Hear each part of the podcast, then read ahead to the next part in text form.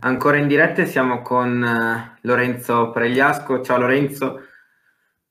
Ciao. Lorenzo, mi senti? Ok, Lorenzo è mm, cofondatore di Utrend, oltre a molte altre cose siamo abituati a vederlo sulle reti televisive nazionali, generalmente a parlare di, di politica, di parlare di, di, dati relativi alla politica. Stasera gli abbiamo chiesto uh, di essere presente per un altro motivo, cioè perché Utrend sta facendo un lavoro prezioso di analisi sui dati e sulle statistiche relative all'emergenza coronavirus nel senso più esteso del termine, dai dati sulle terapie intensive a quello sui decessi, sui contagi, alle differenze tra le varie province. Per cui stasera abbiamo chiesto a, a Lorenzo di poter vedere insieme a lui, non lo vedo più, si è scollegato, ma si ricollegherà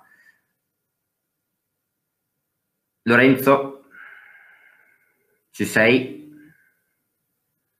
Ci sono dei problemi di connessione, vado avanti io rapidamente per spiegarvi il senso di questa sera. Vi dicevo che Utrend sta facendo analisi, dati sulle terapie intensive, sui decessi e sui contagi. Tutti da ormai da settimane stiamo aspettando di capire quando sarà il picco, come sarà il picco, quanto durerà questo picco, ma soprattutto stiamo cercando di capire quanto forte è la pressione sugli ospedali nel nostro paese, perché la questione cruciale. Poi alla fine oggi è l'accesso alle terapie intensive e molto, moltissimo uh, de- de- delle richieste, delle, diciamo così, de- mh, delle misure che sono state prese dal governo, dalle regioni, sta proprio mh, lì, sta proprio per questo motivo, cioè per evitare che la pressione sulle terapie intensive e sugli ospedali diventi eccessiva e quindi con Utrend insieme a Lorenzo andremo a guardare i dati e le statistiche relative da un lato al contagio,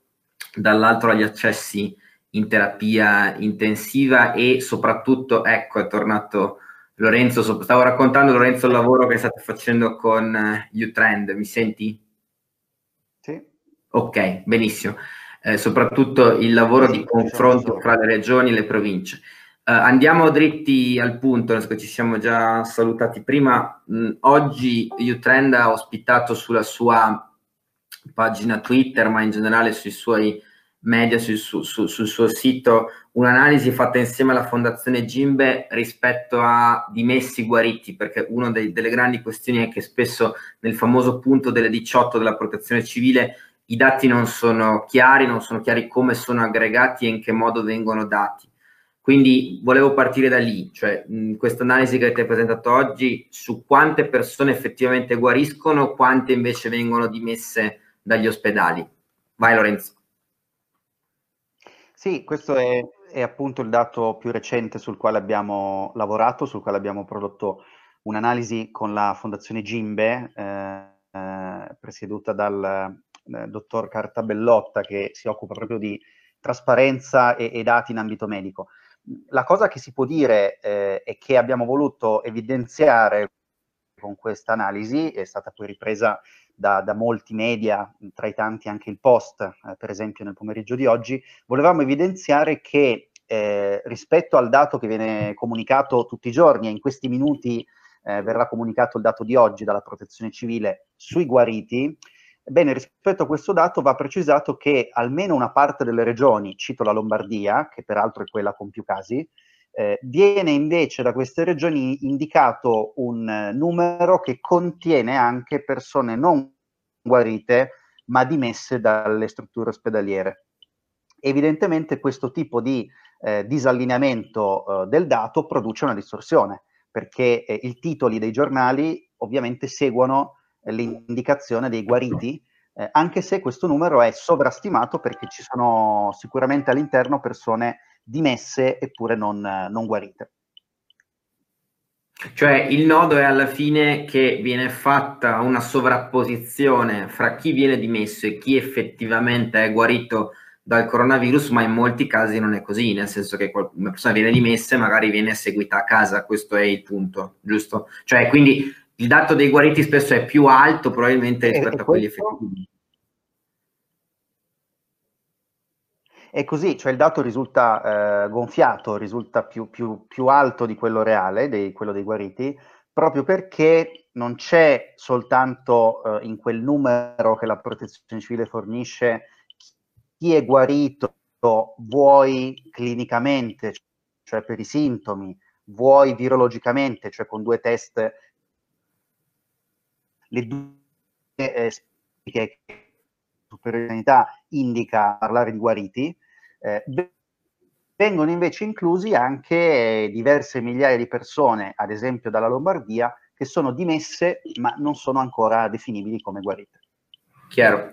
Sempre sullo stesso filone, magari su questo se riusciamo a mostrare la tabella che avete preparato con, uh, con U-Trend, secondo me è molto interessante. È un dato che noi abbiamo visto anche in una diretta che abbiamo fatto la settimana scorsa insieme a Davide Casati, che è sindaco di Scanzo Rosciate, quindi un comune alle porte di Bergamo, e con un consigliere regionale della Valseriana, quindi sempre la provincia di Bergamo, che si chiama Jacopo Scandella, che ci raccontavano come il dato che noi diamo ogni giorno, meglio che la Lombardia dà ogni giorno, sui morti di coronavirus è probabilmente enormemente sottostimato perché lui diceva io avevo l'anno scorso 30 persone morte nei primi tre mesi dell'anno nel mio comune sono 130 di queste 100 in più soltanto 10 15 sono state hanno avuto il tampone quindi sono state attribuite al covid-19 ma io non posso pensare che le altre 80-90 siano morte tutte ovviamente per motivazioni differenti perché probabilmente il numero è molto più alto.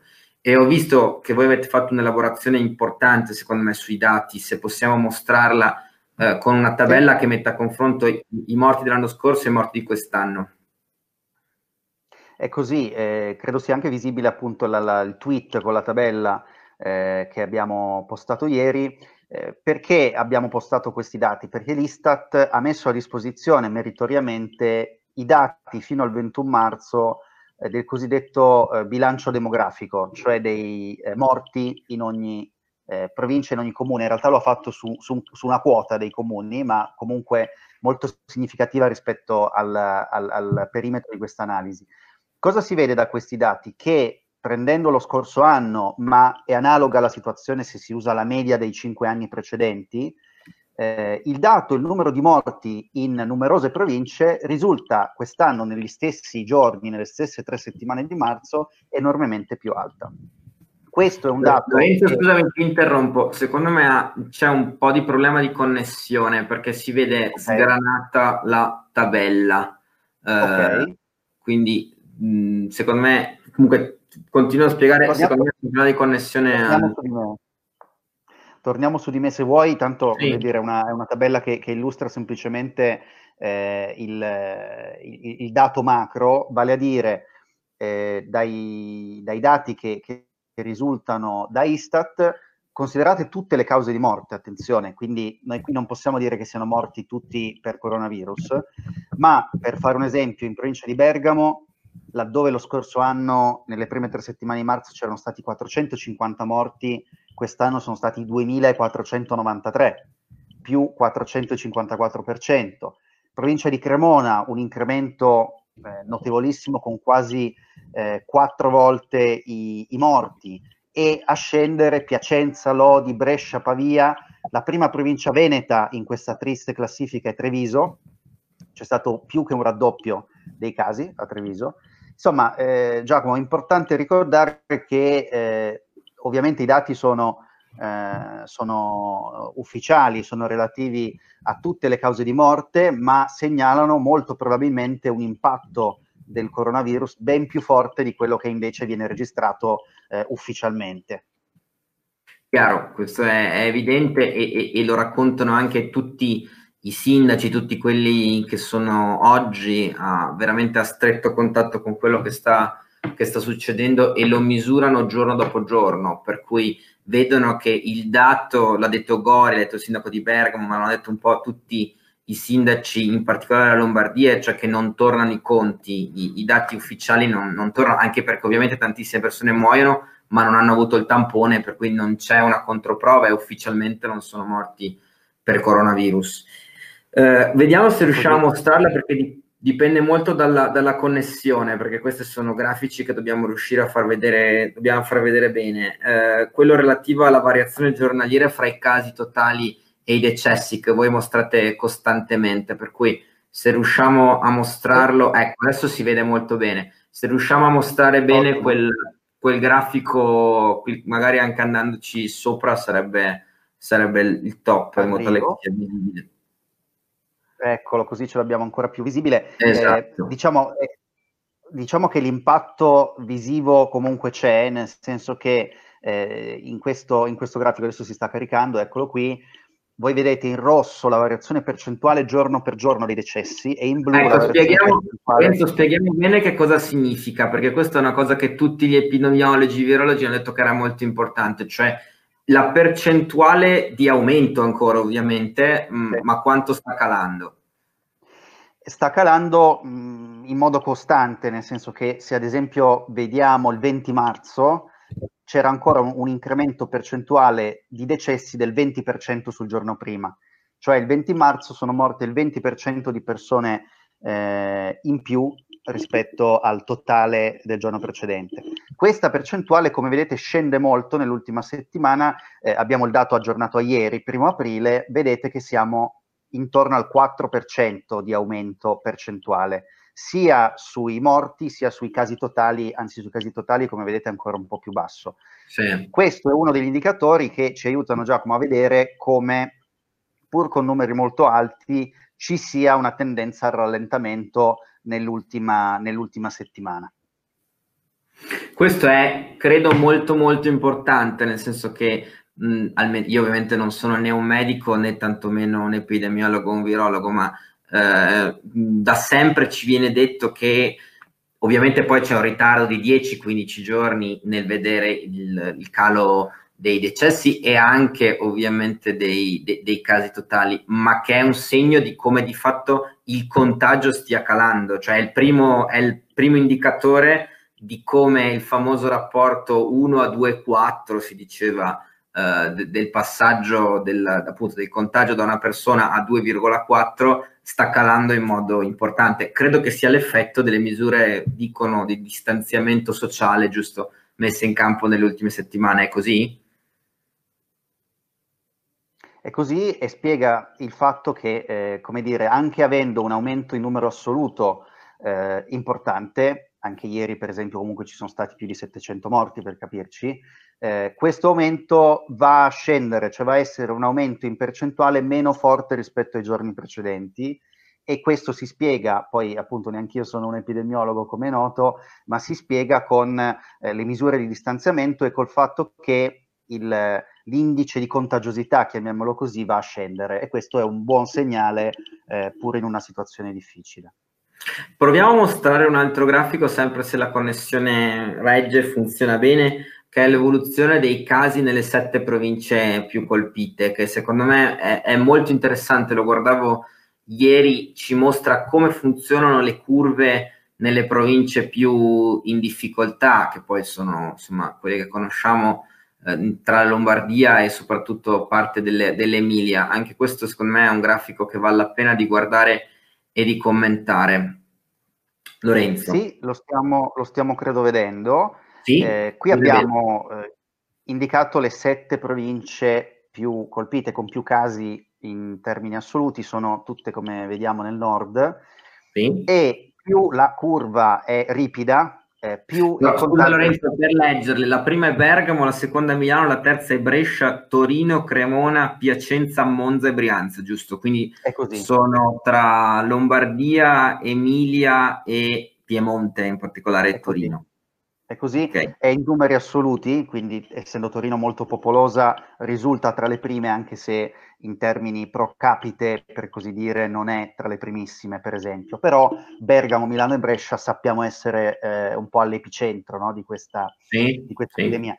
Ora, voi vedete che per ciascuna delle province c'è una curva, c'è un dato che sale dal 24 febbraio sino a fine marzo, eh, più è ripida la curva, più si può dire che il contagio sia eh, cresciuto in modo rapido, in modo accelerato. Un caso interessante su questo è ad esempio Milano, Milano nella prima fase dell'epidemia era ben sotto a Lodi, era ben sotto a Cremona, era ben sotto a Brescia e Bergamo, eh, negli ultimi giorni come casi totali ha superato addirittura Bergamo, chiaro che sì. poi Milano è più popolosa, però insomma non è l'unico elemento da considerare, ci dà questo grafico una sorta di istantanea di che cosa è avvenuto nelle province più colpite. Sì, e devo dire è, è molto interessante perché i grafici ci aiutano quasi fisicamente a capire eh, le curve del contagio e quindi le, li vediamo più o meno ripidi e questo ci aiuta a, a, a capirne, penso, penso, di più. Ci chiedono delle cose, eh, insomma, con i commenti, Lorenzo, non so se li vedi. Ce n'è uno, una mh, mm, che è la prima che chiede se almeno i dati dei morti sono corretti o anche lì c'è qualche gioco. Io credo che più che giochi il tema sia che siccome i tamponi, eh, lo, diciamo, lo si dice fin dall'inizio, i tamponi fatti sono stati probabilmente molto meno di quelli che si sarebbero dovuti fare per un tema di, di, di analisi dei laboratori, difficoltà di processarli principalmente, eh, probabilmente moltissime persone sono morte senza ricevere il tampone, per cui non compaiono nelle statistiche, che poi è il dato di fatto che dicevamo prima sulle province della Lombardia. Non so se mm, hai la stessa opinione su questo. Sì, ho la, ho, la stessa, ho la, stessa, impressione. È chiaro che poi insomma ci siano dei limiti anche oggettivi, certo. eh, per cui no, non è pensabile eh, sottoporre a test tutti. Eh, ci sono peraltro regioni, e il Veneto, eh, che, che, che, tu ben conosci e da cui da cui parli, eh, in questo testimonia eh, il fatto che alcune regioni hanno oggettivamente testato più, più, che altre, il Veneto ha testato molto, il Piemonte ad esempio a parità circa di popolazione col Veneto ha testato molto poco, soprattutto nelle prime fasi sì. e, e, e, la Lombardia stessa... Tu parli del eh, Piemonte giusto in questo momento. Sì, Piemonte, ma la stessa Lombardia, per quanto è colpita, indubbiamente ha testato molto meno del Veneto eh, in certo. proporzione. E l'altra domanda è eh, quante sono le persone che hanno avuto due tamponi negativi a distanza di 24 ore in Italia? Penso sia un dato che, che non esiste, che è difficilissimo da, da, da avere. Mm, ho, ho, letto anch'io e, e, ho anche sentito in realtà, oltre che letto personalmente, di, di, persone che hanno avuto problema non solo a fare il tampone prima, ma anche a fare il tampone dopo per certificare che erano negative e quindi poter tornare o al lavoro, insomma, ritornare ha una vita più, più normale rispetto a, a, chi era in quarantena assoluta perché è positivo, giusto? La stessa cosa immagino sia un po' in tutta Italia. È così, eh, peraltro la domanda mette in evidenza proprio l'importanza di quello che diciamo all'inizio, cioè l'analisi sul numero effettivo di guariti. Eh, I eh, pazienti che hanno ricevuto due tamponi negativi a 24 ore di distanza sono quelli che l'Istituto Superiore di Sanità definisce i pazienti virologicamente guariti sì. e altra cosa sono rispetto ai clinicamente guariti, cioè quelli che non hanno più sintomi. Questa ca- casistica, i eh, virologicamente guariti, comuni- è comunicata solo da alcune regioni. Eh, e quindi non è possibile avere un dato nazionale affidabile a oggi, finché non verranno uniformati i dati, su questo, perché vengono mescolati con pazienti dimessi che non hanno invece svolto i tamponi negativi. Ok, quindi questo è un altro dato secondo me importante perché ci dà l'idea che comunque i dati che vediamo sono i più rappresentativi possibili, ma ci mancano dei pezzi, dei pezzi importanti per, per capirne completamente la natura e la situazione. Um, un'altra cosa che vorrei mostrare, Lorenzo, se possibile, è l'evoluzione dei casi nelle province venete. Avete fatto una grafica animata in cui si vede appunto co- cosa è successo in Veneto, che secondo me è molto, è molto interessante se riusciamo a mostrarla anche nella sua evoluzione, vale la pena di farla vedere e, e di commentarla ovviamente. Ce, ce, l'abbiamo adesso, credo che la, eh, che la vediate, abbiamo eh, diciamo, dato questa forma eh, animata e si vede appunto giorno per giorno il numero di eh, casi nelle diverse province. Ovviamente l'inizio eh, vede un, un, primato di Padova eh, Padova dove insomma è iniziato un po' il, il contagio in, in, Veneto. E poi però c'è un'accelerazione notevole da metà marzo di Verona, c'è chi lega questa accelerazione alla prossimità con Brescia che come sappiamo è una delle province più colpite, c'è anche poi devo dire una salita nell'ultima fase di Vicenza che, che, che è poi la, la tua città. Eh, e, quindi, e quindi insomma puoi senz'altro ehm, avere più elementi di me ecco, sul, sul racconto del, di quello che è avvenuto in provincia di Vicenza, però insomma il dato ci mostra anche che alcune aree, cito mm. Belluno, Vicenza per capirci, per chi magari la vede dal cellulare e vede, e vede poco, Vicenza è il listello rosso, quindi quello che in questo momento esatto. è quarto, adesso si è... In quarta posizione. Padova è la prima è quella rosa, Verona è gialla, Treviso è blu, Vicenza, Venezia, Belluno, in verifica, giusto, leggo, e, e Rovigo. In verifica immagino che siano quelli che non sono stati attribuiti a, a nessuna provincia al momento, ma che risultano in Veneto. I casi totali sono 8.358. Sì, al 29 marzo, adesso sono alcuni ovviamente perché cioè, nel frattempo sono passati gli ultimi giorni. Eh, una cosa si può dire, ad esempio Belluno e Rovigo sono molto marginali eh, nei dati di questa, di questa epidemia, per fortuna di Belluno e di Rovigo, e anche i dati sulla mortalità mostrano che eh, non sono state colpite in modo significativo. Su questo, ecco, da Veneto, secondo me ci sono due elementi fondamentali. Da un lato eh, ovviamente che Belluno, su, sul piano dei numeri assoluti, che mentre tutte le province, le cinque grandi province venete stanno tutte fra gli 800 e i 900 mila abitanti, 900 erotti, Belluno e Rovigo pesano circa 200-250 mila a testa, quindi c'è un tema di dimensione, e dall'altro che sono i due territori, non, ovviamente non conosco il dato nello specifico, vado assolutamente a spanne, ma i due territori meno densamente popolati, o meglio, in cui ci sono meno territori in cui ci sono grandi densità abitative. Belluno di fatto è in larghissima parte montagna e Rovigo, a parte Rovigo e alcuni altri centri, in realtà sono piccolissimi paesi disseminati in territorio relativamente ampio, prevalentemente di campagna, per cui eh, probabilmente anche in questo senso, esattamente come vedevo per esempio nella provincia di Pavia, eh, che ci sono alcuni territori in cui piccoli comuni immersi nella campagna hanno dati molto più bassi, ovviamente, rispetto alle città, perché lo si è detto dall'inizio, eh, più, più, si è concentrati, più è facile il contagio. Secondo me a Belluno e Rovigo questa cosa ha pesato moltissimo rispetto a, a città come Padova come, o come Verona, che sono densamente abitate e popolate.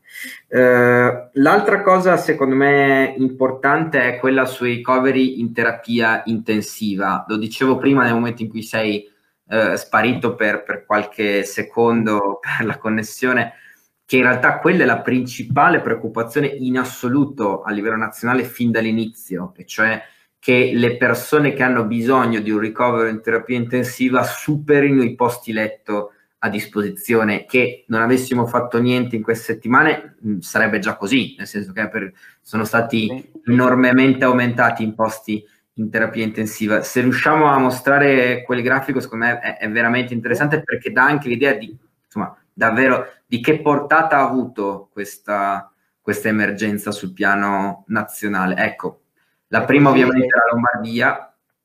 Adesso la, la vediamo febbraio. Parti, falla pure partire e, e commentala Lorenzo. Adesso ovviamente sono molto piccole le scritte, però insomma quella verde che cresce molto è la Lombardia, poi ci sono Emilia, Veneto, Piemonte, Marche, che sono le altre regioni più coinvolte. Eh, qui c'è un numero veramente impressionante di, di, persone ricoverate in terapia intensiva in Lombardia, tant'è che siamo arrivati di fatto a una saturazione. Eh, in molti territori, come è noto, eh, le, le terapie intensive sono state davvero sotto enorme pressione. In Lombardia oggi ci sono più di 1300 pazienti in terapia intensiva, che è più del numero di posti che erano disponibili un mese fa. Quindi c'è stato un lavoro, come è noto, importante di ampliamento del, dei posti disponibili. Oltre alla Lombardia ci sono situazioni di eh, sofferenza, di saturazione non totale, ma comunque rilevante in, eh, ad esempio, Piemonte e Marche, eh, che sono due regioni che hanno meno casi in termini assoluti, ma che hanno un'incidenza più alta di persone in terapia intensiva. Delle Marche si è parlato pochissimo, ma ha una situazione molto complicata perché guardavo qualche giorno fa, lì la terapia intensiva è veramente in saturazione, giusto? Lo, lo, lo leggevo sulla stampa sì. nazionale. E così è particolarmente la zona nord della regione, quindi Pesaro, eh, e, insomma la, la, la, parte settentrionale è molto colpita e eh, per l'appunto si tratta di una regione, come sappiamo, non, non, grandissima, in cui la disponibilità di posti in terapia intensiva è comunque limitata e quindi è stata messa molto sotto stress. Peraltro sulle Marche un, un elemento a cui ho ripensato in questi giorni, eh, che aveva a che fare con i primi giorni dell'epidemia, è quando, se ricordate, il Presidente della Regione, Ceriscioli, eh, aveva sostanzialmente chiuso le scuole in autonomia e in disaccordo col governo nazionale, tant'è che nacque una sorta di conflitto tra governo nazionale e Regione Marche, perché il governo eh, diciamo, intendeva non chiudere le scuole nelle Marche, invece Ceriscioli voleva chiuderle. Alla luce di quel che è successo dopo, forse possiamo dire che insomma, Ceriscioli aveva, aveva, eh, aveva le sue ragioni. Non aveva tutti i torti. Anche se va detto, questa è una, una valutazione politica che faccio, che uno dei grandi problemi della gestione di questa emergenza è stato che ancora una volta l'Italia ha mostrato tutta la sua farraginosità nella gestione dei livelli politico-amministrativi, cioè una situazione in cui davvero sempre non si capisce chi tira le fila, le tira il governo, le tira le regioni, le tirano i sindaci, cioè in cui hai avuto situazioni in cui i sindaci facevano ordinanze diverse da un comune all'altro, in cui magari sono comuni confinanti, le regioni che non si capiva se l'ordinanza regionale stava sopra al DPCM di Conte. Quindi, secondo me, poi magari sul fatto in sé ci Ceriscioli aveva ragione, ma che ci sia stato un costante accavallamento fra livelli istituzionali in cui si faceva fatica a capire, i cittadini facevano fatica a capire chi dovessero ascoltare, per me è stata un'altra volta il segno che qualcosa non funziona nella macchina istituzionale di questo paese senza parlare di tutto il tema legato a mascherine, protezione civile, arrivano, non arrivano i prodotti di protezione, che è un altro discorso ancora, ma proprio sul tema anche delle indicazioni da dare ai cittadini si è fatta tanta confusione. Sì, te, tendo ad essere d'accordo con te e peraltro si sono accumulate tante indicazioni diverse, tanti lockdown parziali che poi diventavano meno parziali col, col passare del tempo, regioni che si muovevano in difformità o in autonomia, effettivamente diciamo che il quadro, tutti lo possiamo testimoniare, è stato quantomeno confuso. Andando verso la, la, la, conclusione, le ultime due cose. La prima è se vogliamo vedere l'evoluzione dei casi totali nelle regioni, che è simile a quella che abbiamo visto prima sulle province del Veneto, sulla terapia intensiva, cioè è animata e mostra come è evoluta la, la situazione. Eccola qui. Sì, la vediamo, è qui dal 24 febbraio, ovviamente la prima eh, regione nel grafico è la Lombardia c'è questo inizio lento, vedete che le, le, eh, le, barre non crescono troppo apparentemente nei primi giorni e poi c'è una grande accelerazione verso la metà del mese, quando poi è stato del resto eh, imposto il, il, lockdown cosiddetto. Si vede che, che insomma a fianco della Lombardia ci sono poi altre regioni nel centro-nord, in giallo è l'Emilia Romagna, sì. eh, poi c'è il Veneto e poi il Piemonte eh, Toscana, Marche, Liguria, la prima regione diciamo, del centro è appunto le Marche, poi c'è Lazio, il sud fino a questo momento eh, ha diciamo così arginato la curva dei contagi. Il grosso timore anche del governo era che simili dinamiche a quelle registrate in Lombardia potessero estendersi al sud. Per ora, come si vede anche da questo grafico, questo non è avvenuto. Scusa Lorenzo, su questo e poi dopo andiamo invece all'ultima domanda che, che, che, che, diciamo è un po' più leggera. Eh, secondo te sul sud, per, per, per, insomma, ripeto, non siamo epidemiologi, non siamo virologi, però tu hai una conoscenza, una capacità di analisi dei dati eh, straordinaria. Eh, il sud può stare relativamente tranquillo, cioè il rischio del boom enorme al sud di cui si è parlato per tanto tempo eh, e che era la, forse la principale paura del governo. Ehm, è scongiurato, cioè è passato abbastanza tempo, ecco per dirla in modo molto grezzo, oppure secondo te bisogna ancora aspettare per pensare che la situazione lì sia tutto sommato gestita e che non esploderà, perlomeno con questo picco, ecco, perché l'altra cosa importante è che oggi si sente dire attenzione perché il picco non è uno, potenzialmente fra due mesi, tre mesi, sei mesi potremmo averne un altro finché non ci sarà il vaccino o una cura ex post. Lo stiamo vedendo a Hong Kong che oggi è, dopo aver avuto un periodo di relativa tranquillità in cui hanno allentato le misure, è ritornata in questi giorni a rafforzarle in modo pesante. No, esatto. Eh, ovviamente non, non, sono specialista del dato clinico, però certo. eh, il, il, tempo di eh, incubazione e di sviluppo dei sintomi, se si guarda la letteratura scientifica su, su Covid-19, eh, è variabile, ma insomma intorno alle due settimane, per capirci al, al, al massimo. È chiaro che in questo momento noi siamo a più di 20 giorni dalla chiusura dell'11 marzo, quando è stato uh, chiuso di fatto tutto il paese. Quindi sembra che il Sud abbia per il momento evitato uh, di replicare la curva così rapida che abbiamo visto in Lombardia, che abbiamo visto in Veneto, anche se più smorzata, Marche, lo citavamo prima. Eh, d'altra parte, insomma, tu dicevi giustamente, i, i picchi non sono uh, soltanto uno, perché dico questo? Eh, eminenti studiosi hanno osservato che è molto verosimile che noi avremo una certa curva in Lombardia, in Lombardia è stato verosimilmente già toccato il picco nei giorni scorsi, ma avremo al contempo una eh, curva un po' più spostata, un po' più in ritardo nelle regioni del centro-sud, in cui l'epidemia è arrivata dopo. Quindi è plausibile che nelle, nei prossimi giorni il centro-sud crescerà più di quanto non cresca la Lombardia in termini relativi. Eh, però ecco, la, la, il timore forte del governo credo che fosse quello di una eh, un contagio su larghissima scala che i sistemi sanitari del sud avrebbero fatto fatica a fronteggiare.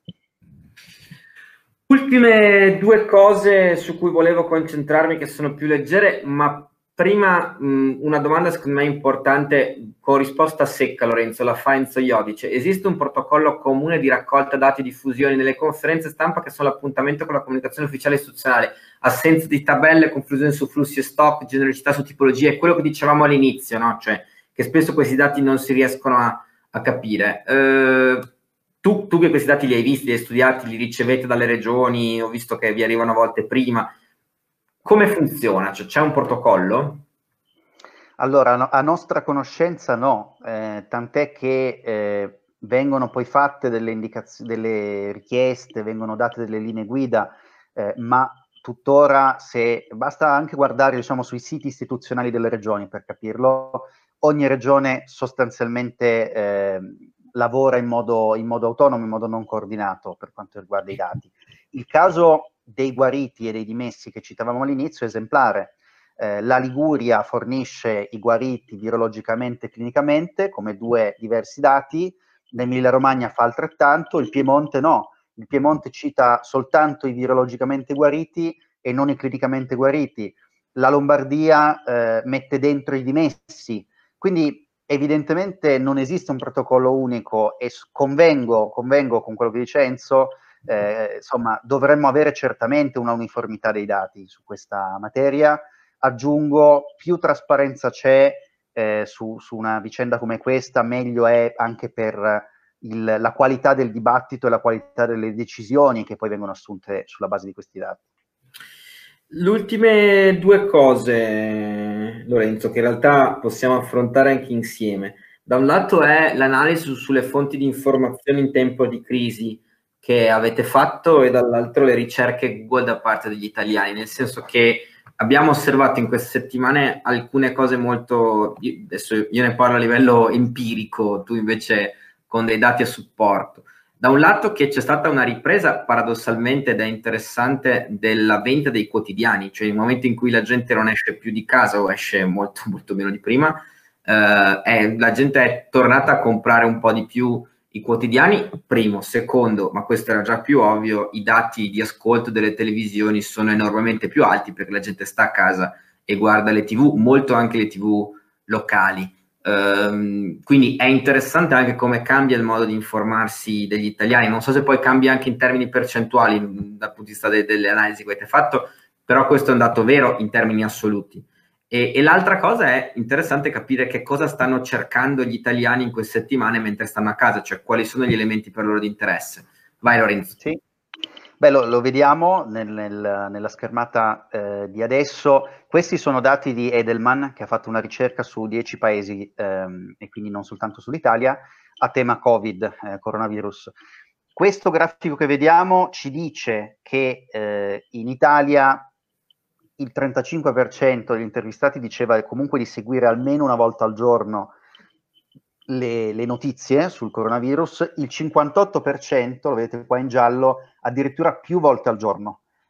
Eh, un dato molto più alto quello italiano rispetto ad esempio al Regno Unito, rispetto alla Francia, rispetto alla Germania. È vero che sono dati di qualche settimana fa come rilevazione, quindi Francia e Germania non erano ancora in piena fase diciamo così, precipitate nel pieno dell'emergenza però eh, conferma quello che dicevi, cioè c'è una grandissima attenzione in questo momento, in questo periodo, a tutte le notizie, a tutti gli aggiornamenti sul, sul tema coronavirus, con una grande questione che è quella della fiducia. Eh, la, la, vediamo in questo momento, questo è il dato generale, quindi su tutti i dieci paesi interpellati, più di 8 su 10 alla fine ritengono eh, che scienziati, medici siano eh, attendibili, siano degni di fiducia sul coronavirus, Colpisce vedere tra eh, le, le, fonti meno attendibili invece come percezione i giornalisti, 43%, eh, ma anche i funzionari pubblici, 48%. Eh, segno che appunto anche la mappa della fiducia ne, nelle fonti di informazione sta, sta cambiando. Eh, e l'ultima cosa che vorrei mostrare, lo citavi anche tu Giacomo, è questa analisi che abbiamo fatto sulle ricerche su Google. Questo è molto, molto interessante secondo me. Abbiamo seguito alcune parole chiave eh, nel corso del, del, dell'ultimo mese sostanzialmente. Ad esempio qui state vedendo su Google Italia come eh, è cambiato il volume di ricerca di alcune parole chiave. Coronavirus che vedete in verde, ad esempio, ha avuto una gigantesca esplosione nei volumi di ricerca il 23 febbraio quando ci sono stati i primi casi a Codogno e poi si è mantenuta comunque su livelli altissimi. Eh, un'altra cosa che abbiamo mappato in questa mappa, in questo grafico qui che vedete, riguarda i leader politici più cercati. Sì. Eh, in verde Conte, vedete che ogni volta in cui c'era un annuncio, in cui c'era una conferenza stampa di Conte si assisteva a un picco. Il rosso invece è Zingaretti, perché come sappiamo a inizio marzo è emersa la notizia della sua positività, è stato il primo personaggio eh, politico eh, positivo e quindi c'è stata un'enorme ric- quantità di ricerche su Google. E l'ultimissima cosa, Giacomo, eh, ha a che fare, eccola qui, con i, le, le, i luoghi ricercati. E quindi si vede come in corrispe- corrispondenza della quarantena crescono tutte le ricerche che hanno a che fare con la casa, quindi Ola, eh, la farmacia sale e supera... Le ricerche che hanno a che fare con la casa, Lorenzo. Scusami? Cosa vuol dire le ricerche che hanno a che fare con la casa? Cosa si intende? Tutte quelle che includono casa, per cui può essere ah, cose okay. da fare a casa, ehm, può essere anche diciamo, eh, acquisti relativi alla casa, tutto, tutto ciò che eh, è riconducibile al termine casa ricade in questa categoria. Una cosa curiosa che ci racconta diciamo, anche come sono cambiate le nostre abitudini è che farmacia, qui la vediamo in rosso, ha superato ampiamente i ristoranti, che sono qui in giallo, che nessuno cerca più in questa fase, se non forse per ordinare qualcosa da sport. Beh, devo dire interessante, non una bella notizia, ecco, però, interessante. Allora, speriamo sia temporaneo, ecco. Un'ultima cosa e poi ti, ti lascio. Ehm, come cioè, allora, mettiamola così, tu prima mostravi il dato di Conte eh, che, che, che, era interessante. Al di là di questo sono, c'è il tema dei dati di gradimento, che tornando proprio nel tuo campo d'elezione, nel tuo campo più classico. Eh, questo dato di, di, Conte altissimo sulla popolarità, sulla gestione eh, dell'emergenza, anche se diciamo non è stata una gestione priva di, di, di errori e di criticità. Ehm, al di là della classica spiegazione che nelle emergenze i politici acquisiscono sempre consenso, popolarità, mi viene sempre in mente l'esempio di Bush dopo le torri gemelle che raggiunse l'80% di, di, di consenso partendo da dati molto bassi. Um, da un lato come te la spieghi, e questo un po' l'ho detto anch'io, nel senso che gli italiani pensano veramente che il Premier stia gestendo bene questa crisi, dall'altra soprattutto, secondo te è una cosa destinata a durare, cioè che prospettive ha, cioè quanto solida è, ecco, per capirci. Ma sulla prima parte eh, concordo abbastanza con te, cioè alla fine la spiegazione secondo me ha molto a che fare col fatto che eh, i leader di governo tendono a essere eh, favoriti per quanto riguarda il gradimento nei momenti di crisi. Non c'è solo l'11 settembre, eh, lo stesso Boris Johnson, molto criticato eh, da più parti per la gestione dell'emergenza, ha visto comunque il suo gradimento crescere nelle ultime settimane in UK. Persino Trump, eh, che insomma tutto si può dire, ma non ha avuto una gestione lineare dell'emergenza, anche lui sta comunque relativamente beneficiando in termini di popolarità. Macron e potrei andare avanti. Eh, su questo si innesta però una cosa che ha a che fare con Conte, cioè che eh, riesce a eh, emergere come leader rassicurante, come volto istituzionale, trasversale eh, e quindi in questo riesce, diciamo così, a eh, raccogliere un gradimento che magari figure più polarizzanti faticherebbero a attivare. Sulla durata, però, credo che dobbiamo stare molto attenti. Noi siamo in una eh, viviamo in una società, in una fase in cui le popolarità e i gradimenti sono estremamente liquidi, estremamente volatili. Io penso che quando la situazione sanitaria lascerà spazio alla valutazione economica, alle condizioni sociali del, del paese, assisteremo un po' a un reset, per così dire, di, questa, di questo eh, atteggiamento da parte dell'opinione pubblica. Lorenzo, io intanto ti ringrazio moltissimo, poi Grazie si è collegato Franco Scanagatta, magari vi faccio salutare che è il presidente della Fondazione San Bortolo, che è la fondazione, ciao Franco, ciao, che è la fondazione ciao. che sta raccogliendo, eccoci, che è la fondazione che da sempre è a fianco all'ospedale di Vicenza, ma che in particolare sta facendo la raccolta fondi per l'Ulsotto in un momento di, di grandissima difficoltà per il nostro territorio come per tutti gli altri, quindi poi con lui dialoghiamo su, su Vicenza e, e, sul territorio dell'ULS. Eh, volevo solo che mi salutaste, io ti ringrazio molto per, per il tempo che hai passato con noi, davvero, grazie. Grazie. Grazie. a te e un grande in bocca al lupo a, a, chi sul territorio si sta dando da fare anche in Veneto per questa emergenza. Grazie, grazie Lorenzo. Grazie. Ciao, ciao, grazie ciao mille. Ciao a tutti, grazie. Ciao. Eccoci Franco, scusami ti abbiamo fatto aspettare perché stavamo tentando di collegare anche Sante Bressan che ha un po' di problemi, speriamo che riesca a collegarsi nei prossimi minuti. Allora, intanto incominciamo con te, grazie davvero per la disponibilità, eh, nel senso che non è banale, sono veramente contento. Mm, abbiamo avuto insomma l'idea di, di, di fare questa chiacchierata come ne stiamo facendo altre per raccontare quello che la Fondazione San Bortolo insieme a te eh, sta facendo sul territorio dell'ULS e per l'ospedale ovviamente.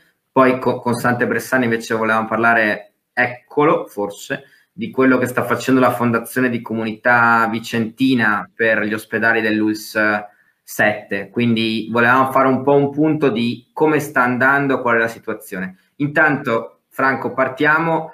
Eh, Quant, tanto quanto è stato raccolto, come sta andando questa campagna di, di, raccolta fondi, che cosa state facendo con questi fondi, che secondo me è molto importante che il messaggio arrivi a tutti.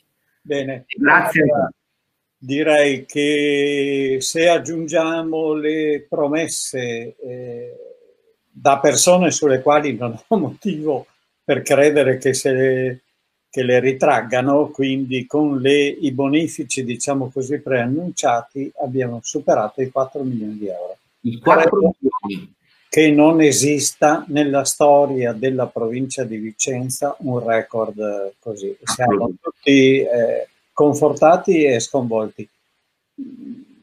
Per cui se continua così posso anche pensare di, di, di, poter vedere i 4 milioni e mezzo se continua a questo ritmo. Che cosa state facendo con queste risorse, Franco? Allora, questo è il problema. Noi fortunatamente oggi, con, negli ultimi due giorni, siamo riusciti a dare una grossa impennata eh, perché abbiamo ordinato anche le cose che ci stanno più a cuore, cioè le apparecchiature e le strumentazioni che sembrano meno urgenti o meno importanti eh, o comunque secondarie rispetto ai dispositivi di protezione individuale.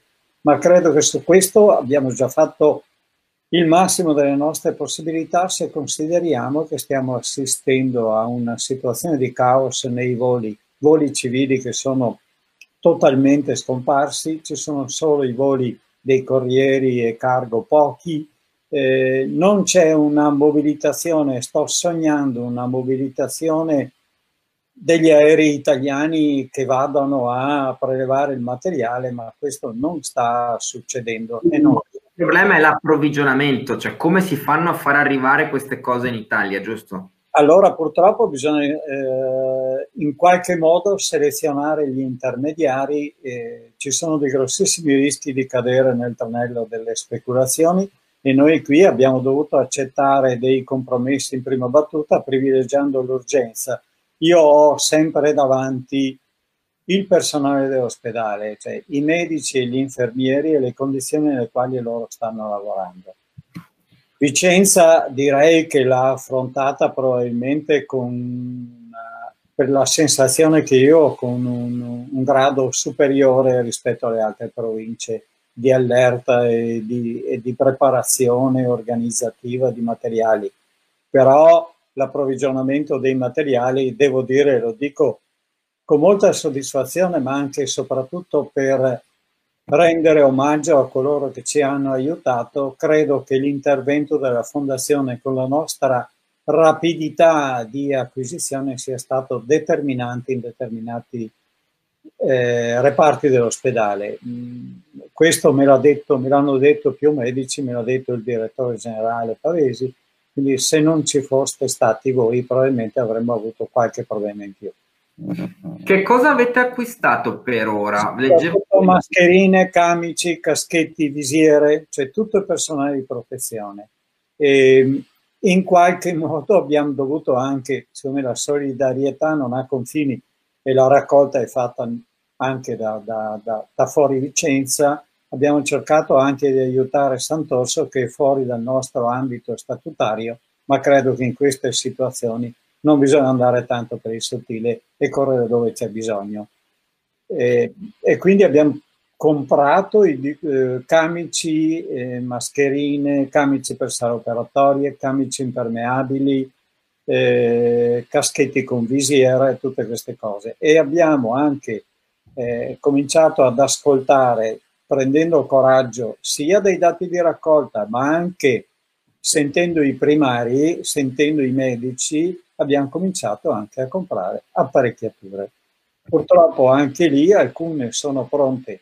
Ho ordinato un dispositivo ieri e stamattina è già stato consegnato. Altre invece, quelle specialmente quelli di produzione europea, sono monopolizzati dalla domanda mondiale, per cui magari ne avremo qualcuno in casa nei primi giorni di maggio.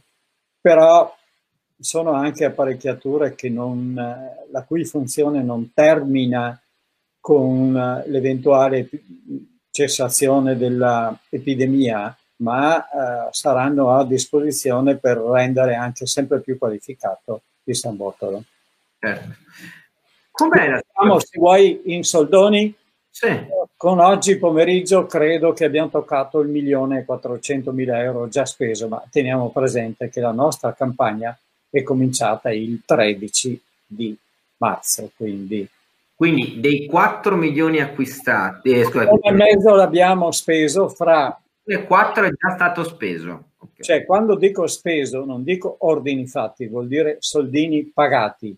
Poi non tutto il prodotto è arrivato, ma se vuoi fare arrivare del materiale o delle macchine, bisogna cacciare prima i soldi, per dirla in maniera brutale. E quindi e quindi noi abbiamo corso questi rischi appunto con molta attenzione, con molta prudenza, però anche sempre con la mente e con il cuore al personale dell'ospedale, oltre che degli ammalati ovviamente. Ma e con le risorse in più che, che sono arrivate, che sono molte rispetto a quelle già spese, secondo te che cosa andrete ad acquistare? Cioè di che cosa c'è ancora bisogno? Quali sono i bisogni più, più, più stringenti. De, Materiali, della... macchinari e se, non, se la, la, la, il fabbisogno di ricoveri si ferma qua, pensiamo di dover mantenere ancora per un po' di tempo il fabbisogno di materiali, perché sono migliaia al giorno i consumi di mascherine e di dispositivi di visiere. Salve, ciao Bressan, ciao. Ciao, ciao Franco, eccomi. Ciao. Sono collegato al telefono, non col telefono, non con... Qualche modo abbiamo fatta questo conto. Franco, procedi che poi passiamo a, anche a parlare con sì, Sani. Sì, dico che eh, secondo me comunque vada l'andamento dell'epidemia, il fabbisogno di materiali sarà costante.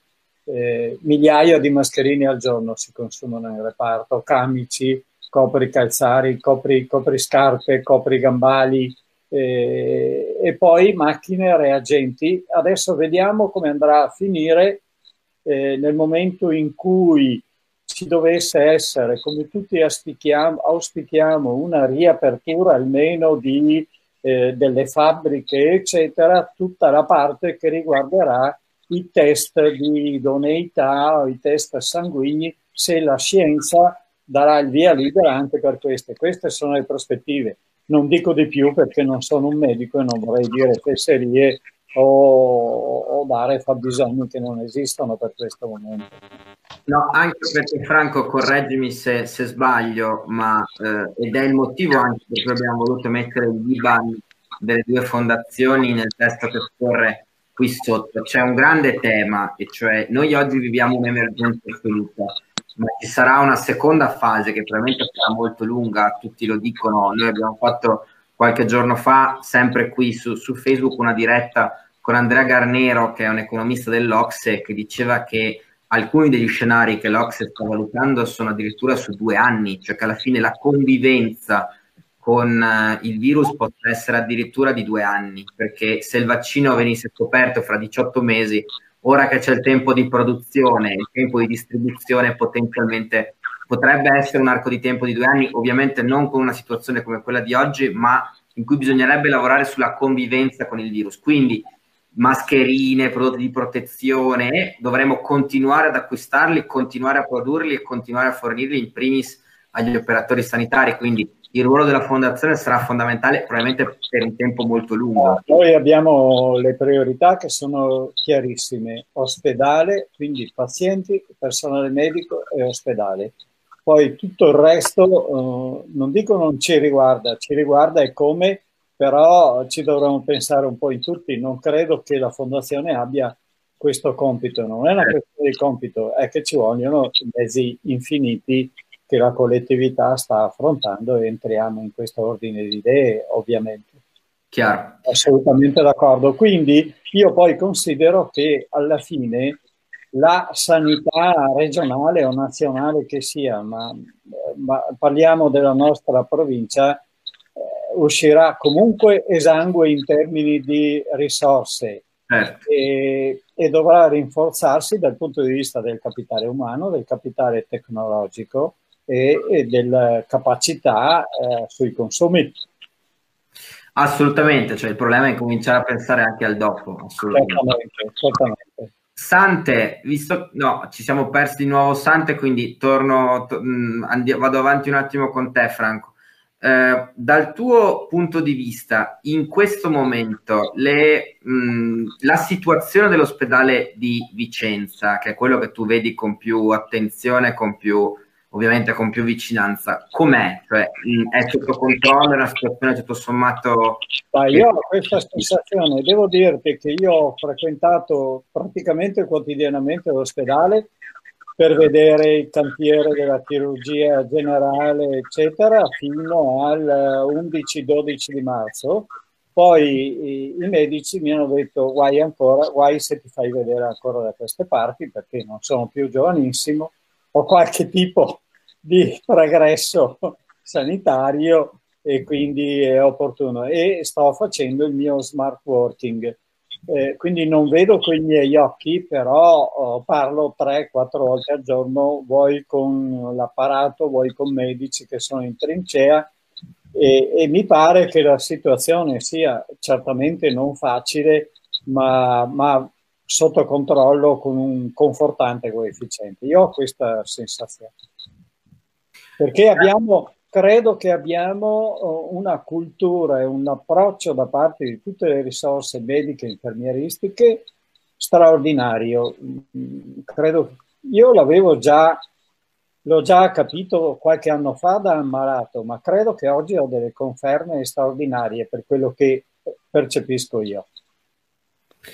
Franco, grazie. Sante, eh, non so quanto sei riuscito a sentire dei discorsi che abbiamo fatto fino adesso, ma vado, vado dritto al punto. Quasi tutti, quasi tutti. No, i discorsi di Franco li ho sentiti tutti. Prima no, perché non mi ero collegato. Ok. Ma adesso ci sono. Intanto saluto grazie, Franco e saluto grazie, te. Grazie mille della disponibilità, grazie davvero. E, vabbè, Sante oggi è presidente della Fondazione di Comunità Vicentina per la qualità della vita, ma ha una storia in, sanità e quindi ha un'esperienza diretta anche dal punto di vista dell'amministrazione pubblica. Prima di tutto chiedo come sta andando la raccolta fondi e com'è la situazione degli ospedali dell'U7, quindi Sant'Orso, Bassano e Asiago nello specifico. Asiago.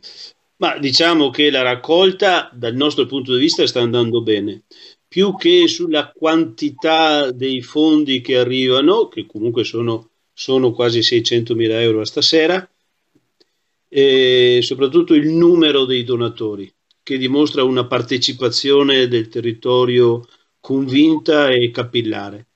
Eh, per dire, oggi è arrivata una donazione di 7 euro da parte di una bambina che avrà rotto il suo, il suo salvadanaio per donare questi 7 euro. E quindi andiamo dai 200.000 euro della, della, della, di, di, una grossa azienda fino ai 7 euro di questa bambina di oggi, passando per i 10, i 5, i 10 euro di qualche immigrato per, eh, tanto per indicare qualche situazione un po' particolare, o al, all'asta fatta da un gruppo di artigiani che ha messo all'asta dei propri prodotti raccogliendo 3.500 euro, o la, la, la, la, la eh, Sante, come si chiama? San Floriano, eh, Valle San Floriano che ha fatto la marcia e tutto ciò che è stato raccolto dalla marcia è stato donato, è stato donato per questo. Quindi diciamo che da questo punto di vista la, la, la, la raccolta fondi sta andando molto bene e sta continuando. Tenendo conto che la Fondazione di Comunità Vicentina è nata 15 anni fa, ma per operare più nel sociale che non nel sanitario, perché si è sempre ritenuto che eh, per il sanitario dovesse pensare il pubblico mentre invece era il sociale che era più, che era più, più debole, dove i comuni avevano anche poche risorse da metterci, eccetera. Ci siamo riconvertiti ultimamente proprio perché abbiamo visto come, diversamente da quanto pensavamo, e con la batosta che ci è capitata, eh, anche il sanitario aveva bisogno di essere, di essere supportato e supportato anche in maniera eh, pesante e, per cui ecco, è stata quasi una, una, conversione dell'ultimo momento per noi. Ma non ci, siamo, non, non ci pentiamo di aver fatto questa conversione. A differenza di Vicenza, che ha storicamente la fondazione San Borgo, certo. nell'UL 7, cioè in questo caso nell'Alto Vicentino, nel Bassanese e nell'Altopiano, non esisteva una fondazione che si occupasse di raccogliere fondi per gli ospedali, giusto? Quindi no in questo momento dove la frontiera sono gli ospedali, probabilmente era un servizio fondamentale, tanto più con la scelta, e su questo poi volevo chiederti anche non solo un'opinione, ma anche che ci raccontassi come sta andando e qual è la situazione con la scelta della regione di installare a Sant'Orso eh, il centro Covid della, della, provincia, che quindi ha, ha reso Sant'Orso poi diciamo il luogo centrale nella gestione. Certo.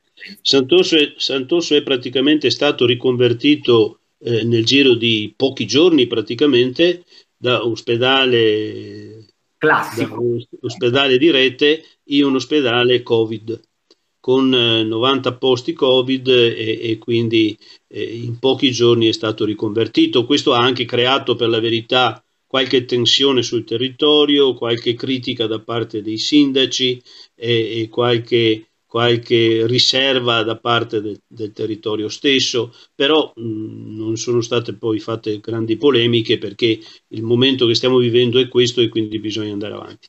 E bisognava anche supportare questa trasformazione, tant'è che eh, con i fondi che abbiamo raccolto, una parte dei letti di intensiva e di semi-intensiva che erano assolutamente necessari per la riconversione di questo ospedale eh, li abbiamo dati eh, attraverso questi, questa raccolta all'ULS questi fondi. Quindi mh, oggi ormai l'ospedale di Sant'Orso è a posto, eh, diciamo che a posto non si è mai perché qualcosa manca sempre, tant'è che eh, alcune strumentazioni e soprattutto alcuni dispositivi di sicurezza sono personali, delle individuali, sono arrivati anche dalla Fondazione San Bortolo all'ospedale di Sant'Orso e questo non può che fare piacere perché intravedo in questo anche una possibilità eh, di eh, collaborazione anche futura tra la Fondazione di Comunità Vicentina e la, e la Fondazione San Bortolo, è inutile che operiamo disuniti ognuno per conto proprio, magari forse se riusciamo anche a collaborare, riusciamo anche in queste cose uno più uno non fa mai due, fa molto di più. Ecco, quindi eh, è una grazie, cosa che andrà bene grazie, anche per il futuro. Grazie, grazie Sante. Condivido.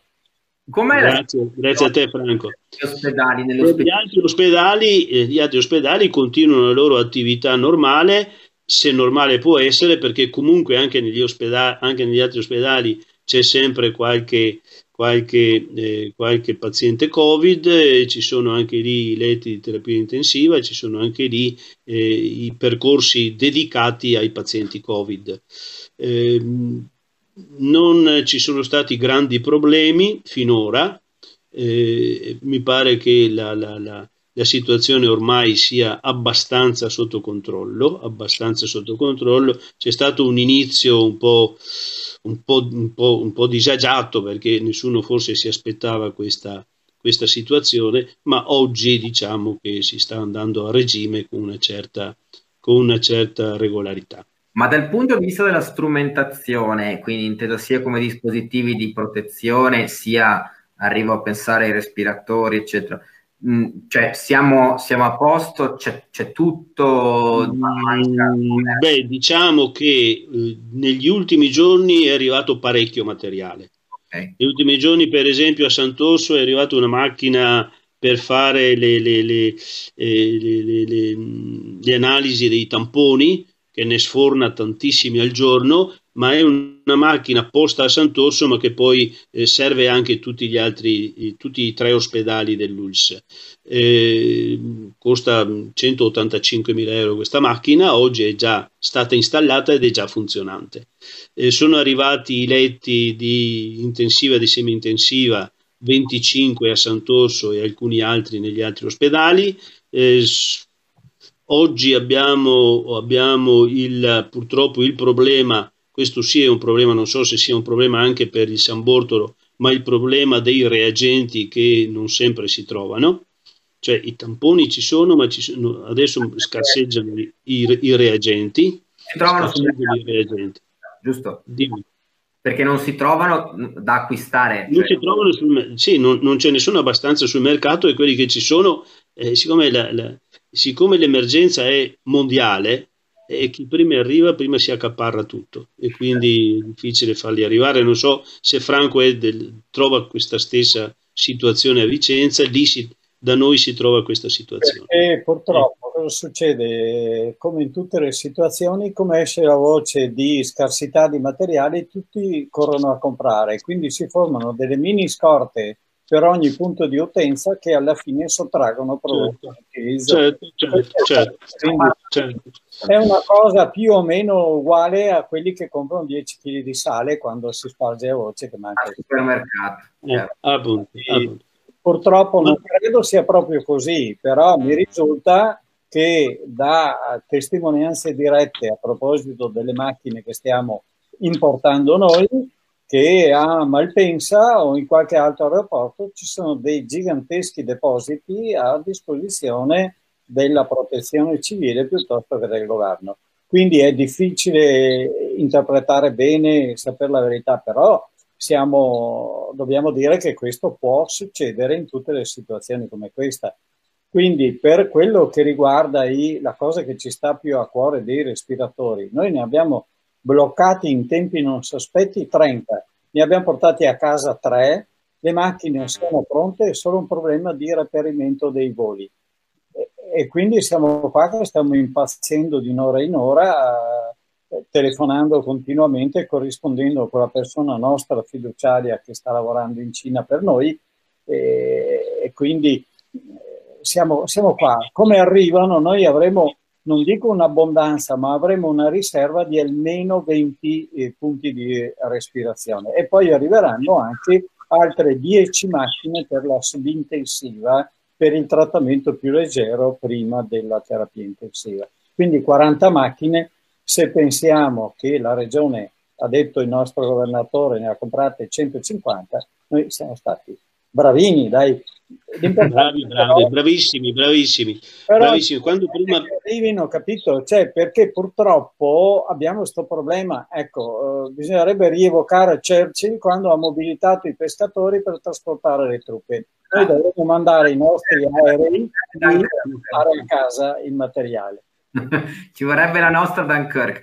Quindi, se capisco bene, da tutti e due, il primo problema, ancora prima delle risorse, è riuscire a recuperare sul mercato alcuni prodotti eh, medici, ovviamente in questo caso, certo. o medicali che sono difficilissimi da trovare. Questo è il problema vero che state trovando oggi.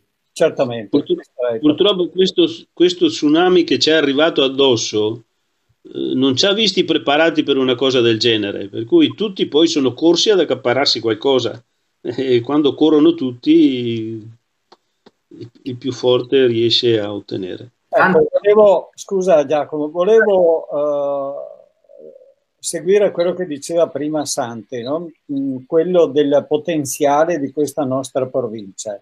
Io ho contato prima per altre esigenze, noi abbiamo 5.400 righe di bonifici, quindi vuol dire che eh, sono 5.400 persone perse, certo. che hanno che hanno versato qualcosa, 5.400 versamenti per fare questo importo. Quindi è vero che abbiamo avuto delle offerte importanti, da, ma, ma, non abbiamo le cifre lombarde, non abbiamo uh, cose simili, però eh, è altrettanto vero che tantissimi da 50 a 120 euro, 5.400 versamenti abbiamo avuto è, è, un dato bellissimo, nel senso che dà l'idea di una solidarietà diffusa, cioè non solo solidarietà ovviamente di chi mh, si può permettere di versare cifre importanti, ma di un territorio che ha voluto dare una risposta. Sante anche... Certo, certo, anche noi siamo arrivati a mille, a mille, a mille,